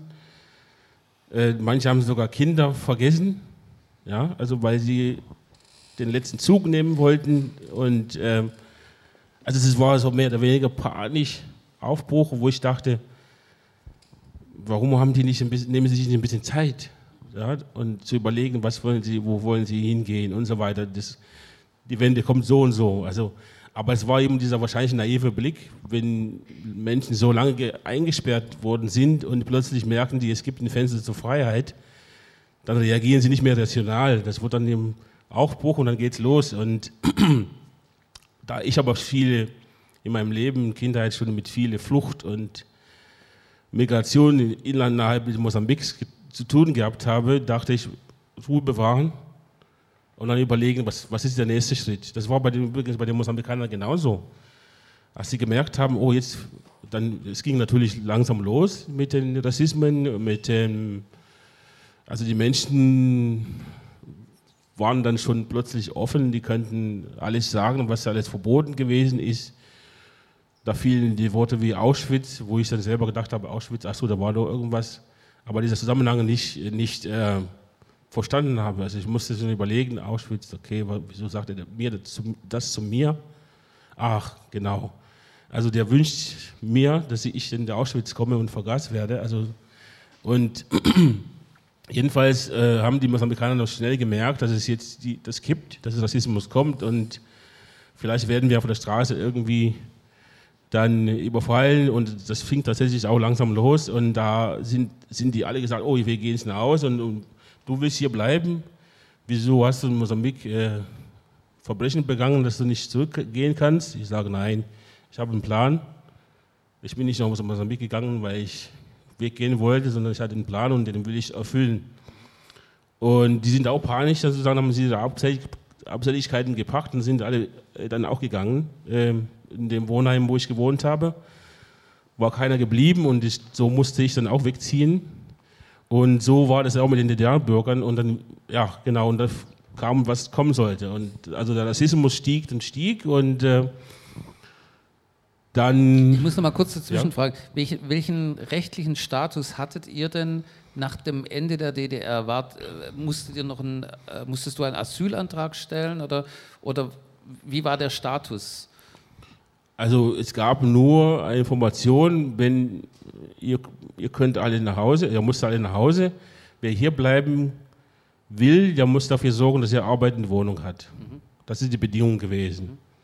Und es gab sogar auch vielleicht war das Fehlinformation, die Möglichkeit, die ich ja genutzt habe, um aus dem Abkommen raus sich zu lösen, wenn man sich sozusagen auf sich gestellt ist. Und das war ja das Problem, weil viele, wir waren ja unter staatlicher Obhut, alles wurde gemacht, Ausweis abgenommen, Pässe und so weiter. Alles wurde staatlich kontrolliert und begleitet und jetzt plötzlich war man auf sich alleine gestellt oder sollte man sich auf sich alleine gestellt sein. Deswegen haben viele gesagt, nein, wir gehen lieber. Mhm und ich habe aber die Möglichkeit genutzt, habe dann mich sozusagen aus dem Abkommen sozusagen rausgelöst, in der Hoffnung, dass ich dann, wenn ich die Wohnung und Arbeit habe, dann eben bleiben kann. Das ist aber Druckschuss, weil es gibt keinen Status, also es war kein offizieller Status, es war nur eine Information oder Annahme oder was weiß ich. Mhm. Ich hatte tatsächlich dann doch in Berlin eine Wohnung und Arbeit gefunden, die wurde mir dann weggenommen. Mhm. Mit der Begründung, dass der Abkommen zwischen der Volksrepublik Mosambik und der DDR gibt es nicht mehr, also müssen sie weg. Sie müssen ausreisen. Also mir wurde Ausreisepflicht verhängt. Also so okay. kann es auch passieren. Ja. ja. Manche, die haben, also es gab keinen offiziellen Status. Also okay. wie gesagt, aus dem Einigungsvertrag wurden wir ausgeklammert. Da findet nichts statt über die Vertragsarbeiter. Okay. Existiert War, einfach nicht. Existiert einfach nicht. Mhm.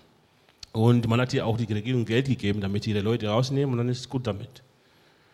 Andere, die geblieben sind, waren, es war so eine Durcheinander. Es gab äh, Städte oder Ortschaften, wo tatsächlich Menschen angeboten haben, die länger als acht oder zehn Jahre da waren, eine Aufenthaltsberechtigung zu geben. Das haben die auch bekommen. Auch solche Fälle gab es auch.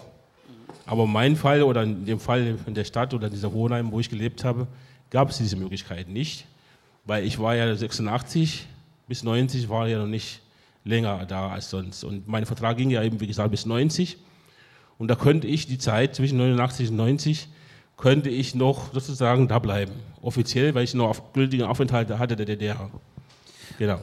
War die denn in irgendeiner Art und Weise organisiert dann noch? Also die Leute aus Mosambik oder vielleicht auch äh, andere, die in diesem sozusagen Zwischenraum jetzt existierten, also aus Vietnam oder Angola. Bei, äh, in Angola spricht man auch Portugiesisch, glaube ich. Also ja. Ähm, war, gab es irgendeine Form von Organisation oder gab es auch eine Partei, die Gewerkschaft, keine Ahnung, die sich darum genau, gekümmert hat? Später dann, ja, da gab es also Vereine und äh, kirchliche Einrichtungen, die sich dann die, die Situation gemerkt haben, dass es so nicht weitergehen kann. Dann haben sie versucht, sozusagen aus jeder Ecke und Kanten alle einzusammeln, die noch da geblieben waren, um mit denen nochmal irgendwo eine Perspektive, Bleiberechtsperspektive zu erreichen und haben dann so, so Druck gemacht. Und ja, der Druck hat zumindest dazu geführt, dass Teile von, also ich zum Beispiel in Dresden gab es eine Gruppe von Vietnamesen, Mosambikanern und äh, Angolaner, die dann sozusagen also nochmal durch Unterstützung von der Kirche und Vereine eine Möglichkeit bekommen haben, nochmal doch eine Ausbildung zu machen, um zu gucken, vielleicht wird es nach der Ausbildung was. Also man arbeitet praktisch von Schritt für Schritt erstmal überhaupt eine Maßnahme kommen und dann gucken, was passiert dann. Mhm. Und das war aber auch teilweise so, zum Beispiel bei mir, als die Behörde mitbekommen hat, dass ich äh, aus Berlin komme und äh, keine äh, Aufenthaltstitel hatte. Zunächst, dieser zuständige Behörde hat mir eine Ausbildungsaufenthalt äh, gegeben. Dann zog ich direkt nach Dresden, weil da gab es eine Gebietsreform. Dann gehörte Radio nicht mehr zu Dresden. Oder gehörte zu Dresden, vorher nicht. Und dann guckten die so, das kann doch nicht sein, Sie sind doch schon lange ausgereist und was machen Sie denn hier? Also das, solche Sachen gab es auch. Also, das, also die, zumindest dieser, Konflikt, dieser Kampf um diese Bleiberechtsregelung ging so weit bis 1989. Die damalige SPD-Regierung, glaube ich, vielleicht ist das auch der Grund, warum ich in die SPD gegangen bin, dann eine, eine, eine Gesetze erlassen hat, wo sie sagten, okay, wer hier geblieben ist und arbeitend Wohnung hat, der kann eine Aufenthaltsbefugnis bekommen. Mhm. Also Befugnis heißt, ist an diese Arbeit gebunden und ist aber befristet. Mhm. Ja, alle, alle zwei Jahre muss man sozusagen wieder einen äh, Aufenthaltstitel sich einholen. Das ist sozusagen 1989. Also von 1990 bis 1989 war alles rechtsfreier Raum. Da konnte jeder Beamte entscheiden, wie seine Nase ihm gepasst hat oder ja. nicht gepasst hat.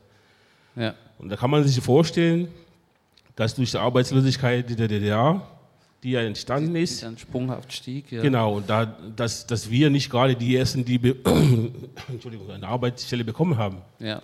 Das heißt also, tja, entweder man hat Glück gehabt, ist dann in den Westen gegangen, viele sind auch nach mhm. München, Frankfurt, also im Westen gegangen, nach Berlin. Äh, und die, die nicht könnten, die sind eben da stagniert, sind dann irgendwann abgeschoben worden oder ja. eben halt sozial so abgestiegen, dass sie verwahrlost sind. Ja. So, und ab, ab äh, 89 kam endlich mal dieser Order, dass man, okay, wenn man jetzt sozusagen acht Jahre diese Befugnis hat, da kann man dann eine Aufenthaltsgenehmigung Genehmigung beantragen ja. und dann unbefristet und so weiter und so weiter. Mhm. Also ich schaue ins Publikum, es gibt eine Frage hier, zwei Fragen. Gibt es irgendwelche? Aber man versteht sie sehr gut. Ja. Jetzt ja großartige Stimme ganze Zeit gewundert. Es sind doch ungefähr 24.000 von äh, Mosambikanern äh, als Arbeitskräfte in, in der DDR gewesen. Wie viele von denen sind zurückgeblieben und konnten sich in die Gesellschaft integrieren? Oder gibt es da keine Zahl? Gibt es eine Zahl von denen, die, die äh, aus Angola gekommen sind? Also, es gibt keine offiziellen Zahlen. Also wer soll denn die Zahlen erheben? Ähm, das ist. Ach so, Schätzung. Also wir haben vorhin nochmal darüber ges gesprochen, wenn es 24 gewesen sind. Ich schätze mal, der größte Teil, so circa 10.000 bis 15.000, sind gleich 89 zurück. Und der Rest hatte noch ein bisschen Verträge gehabt. Es gibt ja noch, übrigens noch welche, die noch in den alten Betrieben geblieben sind, äh, aber sehr wenige. Und einige sind im Westen emigriert. Und vielleicht schätzungsweise auch so bis 5000 sind mittlerweile auch verstorben, hier und dort. So dass ungefähr man sagen kann, geblieben damals könnten so zwischen 1500, 2000 so in etwa geblieben sein. Also ist aber schwierig. Ja, das ist irgendwie nur, nur eine Schätzung. Und die sind jetzt quer durch die Bundesrepublik verteilt alle. Und es gibt keine zentrale Erfassungsorgan. Der Einzige, der das hätte machen können, wäre die Botschaft. Aber mittlerweile sind ja auch einige eingebürgert oder ja, das ist also, interessiert keiner so richtig, Statistik da zu erheben, leider. Hier war noch eine Frage. Ich hatte eine ähnliche Frage gehabt. Also, wie groß ist eigentlich das Thema, von dem wir reden und in welchem Zeitraum umfasst das eigentlich? Von wann bis wann?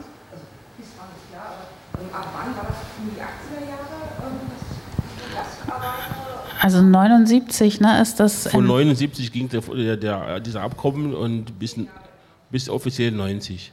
Ja. Gibt es noch weitere Fragen? Dann wäre jetzt ein guter Zeitpunkt, sie zu stellen.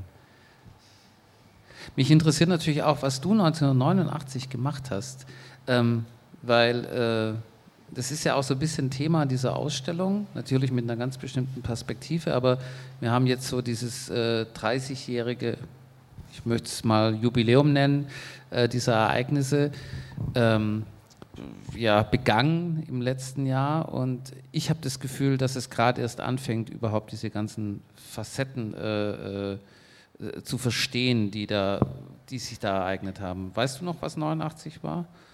Meinst du mich jetzt? Ja. Ähm, ja klar, ich bin, ich bin 88, bin ich nach Deutschland gekommen und für mich war 89 sehr verwirrend. Also dadurch, dass äh, ich fand das natürlich schön, aber was mich sehr durcheinander gebracht hat, war eben diese unglaubliche Präsenz plötzlich von Deutschland fahren und wir sind ein Volk und äh, für mich hat sich das nicht so angefühlt. Also dadurch, dass ich keine Verwandten in der DDR hatte und eben wirklich nur einmal kurz in Ostberlin war, ich bin aufgewachsen mit diesen zwei Deutschlands und für mich war das seltsam tatsächlich, dieses Gefühl, dass wir ein Volk sind. Und da ich aber selber auch noch damit so gerungen habe mit diesem Land und gar nicht meinen Platz gefunden habe, ich bin die ersten Jahre auch ganz viel umgezogen, weil ich mich nirgendwo hier zu Hause gefühlt habe, hatte ich das Gefühl, ach, da ist jetzt noch eine Ecke, die Deutschland ist und ich hatte da keinen Kontakt zu. Also für mich war das wirklich, äh, muss ich ganz ehrlich sagen, peinlicherweise, es hat mich kaum tangiert, weil ich wirklich noch so damit mit meinem eigenen Ankommen Vielleicht musst du noch mal ganz kurz erzählen, warum du in Afrika aufgewachsen bist. Also als fünf, sechsjährige fängt ich es, bin mit ich, drei aus München, ist meine Mutter aus München weggegangen. Ich habe einfach eine unstete Hippie-Mutter gehabt, die mit mir tausendmal umgezogen ist, sodass ich teilweise dreimal im Jahr, Schuljahr die Schule wechseln durfte ähm, und hauptsächlich eben in, in afrikanischen Ländern. Und ähm, das hat dazu geführt, dass ich irgendwann entschieden habe, ich, dass ich gerne nach Deutschland zurück wollte, weil mein Vater hier noch gelebt hat und weil ich einfach durcheinander war und überhaupt nicht mehr wusste, wo ich hingehöre. Und diese das Durcheinandersein hat aber noch ein paar Jahre angehalten und deswegen war ich gerade äh, nicht in der Lage, mich über eine Wiedervereinigung zu freuen, weil ich sie gar nicht aufnehmen konnte in dem Moment. Der ist so 89, ich habe ja bloß noch über mich erzählt. Also, ähm, also es, war, es war so gesellschaftlich gefühlt. Also das ist 89, war für uns in dieser Beschäftigung, was kann ich machen? Aber da gab es so eine Wende, das war richtig regelrechte Wende zu dem, was die DDR-Bürger zu uns gewesen sind und was nachher kam. Also wir hatten hier dieser äh, verordnete Betriebsfeiern die ein oder zweimal im Jahr stattfanden. Mhm. Ansonsten hatten wir die Kollegin auf Arbeit. Und also wir waren immer die da, also die Hilfsbedürftige, die, wir unterstützen die, die dürfen gar nicht mitreden, die sind zum Arbeiten hier und so ist gut. Und es gab aber trotzdem Freundschaften, die entstanden sind, oder mittlerweile muss man dazu sagen, Scheinfreundschaften, weil, warum sage ich das? Weil als dann 89 dann die, es drohte zu kippen, da hat man gemerkt in den Gesichtern von den Menschen. Also wir hatten ja dort, ich war ja ein ganz kleines Städtchen gewesen, Magdeburg ist ja Großstadt, aber ich war ja in Schönebeck. Da kannten wir jeden, jeden Laden. Übrigens den Reis haben wir auch weggekauft. Die Oma hat geschimpft, aber der Reis, muss man sagen, der hat, der hat dort verstaubt. Also der, äh, die DDR-Bürger, die haben keinen Reis gegessen. Wenn, dann gab es eine Reissuppe oder, oder Milchreis. Und da lag der Reis so lange im, Laden, dass er dann wirklich verstaubt ist. Und wir haben immer so mal den Staub wegkloppen müssen, damit wir den Reis äh, äh, kaufen können. Ja, und natürlich, wir, wenn zehn Mosambikaner da reingehen und jeder nimmt sich drei, vier Packungen Reis, dann ist ja der Reis ist alle. Weg, ja. Dann schimpft die Oma, obwohl sie eigentlich nicht, also die ganze Zeit den Reis dort nicht gegessen hat. Also, jedenfalls, wir kannten jeden Verkäufer fast und äh, jeden Supermarkt und jeden Imbiss von den Zweien, die es dort gab. Und ein bisschen die Nachbarn kannten wir auch.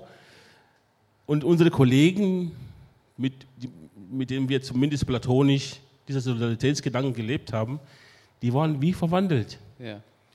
Es gab sogar Kollegen, wenn wir jetzt sozusagen auf der Straße uns begegnet haben, die, sind, die haben die Straßenseite gewechselt. Mhm. Oder man hat, die haben nicht zurückgegrüßt. Also es war tatsächlich so eine, äh, wir haben gespürt, dass die Menschen entweder wegen uns zu schämen oder mit uns umzugehen oder und eben diese Rufe, dieser ähm, Anfeindungen, dann, dann diese Angst, dieser ziehende Mobs, die dann durch die Gegend gezogen sind, ähm, immer gruppchenweise und auf der Suche nach Ausländern zu schlagen und grölend, ja, also Deutschland eigentlich Vaterland, wir sind die Deutschen, ihr seid, ihr seid Ausländer raus. Das hat sich also in Dresden noch verstärkt, mhm. so dass, dass es dazu geführt hat, dass es sogar äh, am 6. April 1991 den ersten Opfer von rechtsradikaler Gewalt in Dresden gegeben hat, den George Gomondai. Der vor die Straßenbahn gestoßen genau. wurde. Ja. Das war praktisch für mich die Begrüßung. Also ich kam aus Berlin nach Dresden. Berlin ist ja so ein bisschen anders, trotzdem, auch wenn es Berlin-Ost war. Da gibt es doch ein bisschen mehr Migranten und ist ein bisschen toleranter, schon immer gewesen. Und ich komme nach Dresden und plötzlich äh, wird einer umgebracht. Also das muss man sich vorstellen, was, was man da für eine Gefühle bekommt. Mhm. Und wir sind dann auch organisiert rausgegangen auf die Straße und in die Kirche gegangen, haben dort Gebete gemacht und äh, Andacht. Und da sind sie einfach mit voller Straßenbahn an uns vorbeigefahren, grölend, Ausländer raus und alles Mögliche, alle Parolen, die man so brüllen kann, was man eigentlich nie wiedergeben muss jetzt hier.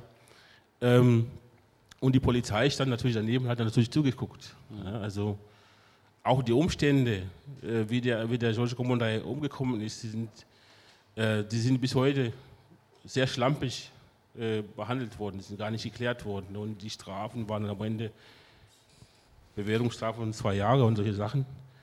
Ähm, das sind alles so Situationen, wo man denkt, wo sind wir hier, was machen wir hier, warum bin ich denn eigentlich geblieben, warum bin ich nicht weg, warum gehe ich nicht in, der, in den Westen oder so. Also das ist auch so ein Gedanke, weil meine, meine ehemaligen Kollegen oder Freunde, die fragen mich, was machst du denn da im Osten, warum gehst du denn da nicht weg? Ja, du, ja, du bist ja nicht nur da geblieben, sondern hast dich dann auch politisch engagiert. Ja, genau, ja. genau. Und, und also es ist ein enormer Widerstand gesellschaftlich, so ein Klima. Ich, ich, ich habe in einem anderen Stadtteil gewohnt, so wie hier ungefähr zum Hauptbahnhof. Da musste man durch die Hauptstraße, wo die Straßenbahn fährt, vorbei und da war in der Mitte so ein Stützpunkt von Neonazis mit dem Guru, der dann auch umgebracht worden ist, ermordet worden ist, von, weil er zu älter war, also so äh, kriminelle Machenschaften, alles waren ja sowieso denen ihre Geschäfte. Und da durften wir oder haben wir zumindest strategisch so gemacht, dass wir ab 18 Uhr nicht so vorbeigefahren sind. Entweder mit Taxi, aber nicht in die Straßenbahn einsteigen.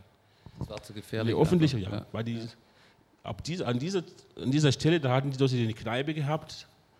Dort wurden mehrfach Menschen angegriffen und mhm. das war hochgefährlich. Mhm. Also das heißt, ab 18 Uhr durfte man gar nicht ausgehen, wenn dann nur mhm mit Taxi und wenn man in der Straßenbahn, wenn man den Umstand, wenn man gar nichts mehr kann, in der Straßenbahn einsteigt, das war unsere Strategie, dann bitte vorne einsteigen, wo der Fahrer ist, damit er eventuell vielleicht doch noch eine Polizei ruft, die aber auch mittlerweile nicht gekommen ist, weil es eben halt die Polizei, also war so ein wie ein rechtsfreier Raum. Mhm. Auch dort an dem Tag, wo der Kommandant ja umgebracht worden ist, da stand die Polizei Luftlinie 700 Meter oder sowas entfernt und die haben nicht eingegriffen. Die sind noch nicht mal hinter dieser Jugendliche hergefahren, die an der Straßenbahn hier noch waren, weil die, die Straßenbahnfahrerin, die, die hat gemerkt, dass irgendwas passiert, die Tür, die haben die gewaltsam die Tür aufgemacht, die beim Fahren der Straßenbahn rausgestoßen. Die Straßenbahnfahrerin hat gemerkt, dass die Tür hinten offen ist und äh, nicht zugeht und dann ist sie erstmal angehalten, mitten auf der Strecke und ist, ist hingegangen und hat sie das mal mitbekommen. Und die Polizei, die hat angeblich niemand dann äh, angetroffen. Es ging dann weiter. Ich wohne in einem Stadtteil, zum Glück, das ist Dresden Neustadt, das ist so ein Alternativstadtteil, also das ist die, die Stadt, der Stadtteil, wo Bund, also internationale Studenten und so weiter, da sind sie immer eingebrochen, gruppenweise. Die sind reingekommen, gruppenweise, haben das alles durchkloppt, die ganze Szene, die ganzen Cafés und die Menschen und wieder rausgegangen. Und hinterher kam die Polizei, hat hat manchmal nur nach uns den Ausweis gefragt. Also, also wenn man die Polizei gerufen hat, dann kamen die jetzt mal zu mir und fragten den Ausweis. Und wenn dann, ja. dann, wenn da einer gesagt hat, er hat die Stunk angefangen, dann haben sie dich mitgenommen. Ja. Und nicht derjenige oder diejenige, die da was gemacht haben. Also das ist eben halt unser Leben dort. Und äh, wir haben dann gesagt, okay, wir leben nun mal hier, wir können nicht alle weglaufen. Deswegen bin ich auch geblieben. Weil es gibt nämlich auch Kinder. Ja, das kam vorhin, es gibt viele Kinder, die dort leben, die deutsche Mütter haben, die ihre Väter nicht kennen. Ja, was machen die? Sollen sie auch weglaufen, ja. ohne die Mütter? Das war meine Motivation zu sagen, okay, wir bleiben hier, wir versuchen. Ich meine, ich bin ja auch mir wurde auch geholfen in dieser Zeit von den Vereinen und das war ja unser sozusagen Rezept. Wir gründen Vereine oder wir organisieren uns in Vereine und versuchen den Rassismus gegenzutreten und treten für eben für unsere Rechte und äh, das mache ich nach wie vor und und das ist sehr gut und bis jetzt viel mehr. Also ja. das ist ja fast mehr als mein Hauptberuf, äh, den ich sozusagen ehrenamtlich tue und das mündete bis dahin, bis ich letzt, zu den letzten Wahlen mit dem, äh, mit dem Amt des Hauptkandidaten für die Landtagswahlen von meiner Partei geehrt worden bin. Natürlich brotlos ist Kunst, ist klar. Äh, ja. In der Situation, wir haben natürlich mittlerweile Pegida, das ist ja nun bekannt. Ja. ja und äh, das ist ja klar, dass die Menschen dort nicht einen Migranten wählen in so eine Position. Das ist ja, war ja zu erwarten, aber ich wollte einfach mal zeigen, ich bin da, ich gehöre dazu und ja, wir leben und hier gibt, und. Also ja. und, und, und äh, du wirst als Kandidat nominiert. Das finde ich dann trotz allem genau. auch nochmal äh, genau. bemerkenswert und erwähnenswert. Ähm, Sie sehen, ihr seht, es ist eine sehr komplexe Geschichte, die hier entfaltet wird. Und äh, wir haben im Vorgespräch, wollte ich auch nochmal wissen, was was äh, Emiliano besonders wichtig ist. Und das, ich glaube, man kann sagen, dass die Wiederaufarbeitung wichtig ist, also so eine historische Perspektive. Aber gerade was du am Schluss gesagt hast, zeigt auch ganz klar, die Geschichte ist noch nicht abgeschlossen, weil zum Beispiel die Kinder sich jetzt auch organisieren oder da Netzwerke geschaffen werden. Ich wusste das auch nicht, dass du direkt gefragt wirst, äh, ob du die Väter kennst. Also ähm, es steckt unglaublich viel ähm, drin. Und ich bin sehr froh, dass du diese Geschichte erzählt hast. Ich bin sehr froh, dass du darüber Auskunft gibst und die Geschichte erzählt hast und bedanke mich ganz herzlich für euer Kommen heute Abend hier. Ähm, wir machen äh, jetzt erstmal mit diesem offiziellen Teil, äh, kommen zum Ende, aber äh, Birgit wird noch äh, signieren. Sie macht es ganz wunderbar, sehr sorgfältig mit Wasserfarbenkasten und allem Pipapo, oder nicht? Doch. Äh, und es gibt da sicher auch noch die Möglichkeit, mit Emiliano ganz direkt zu sprechen. Vielen Dank für Ihre Aufmerksamkeit und Ihr Kommen und vielen Dank für die Einladung von der Bildungsstätte Anne Frank. Äh, großartig, dass ihr dem Comic hier immer diesen Platz einräumt, den er natürlich verdient hat. Und äh, ja, schön, dass Sie da waren. Bis zum nächsten Mal.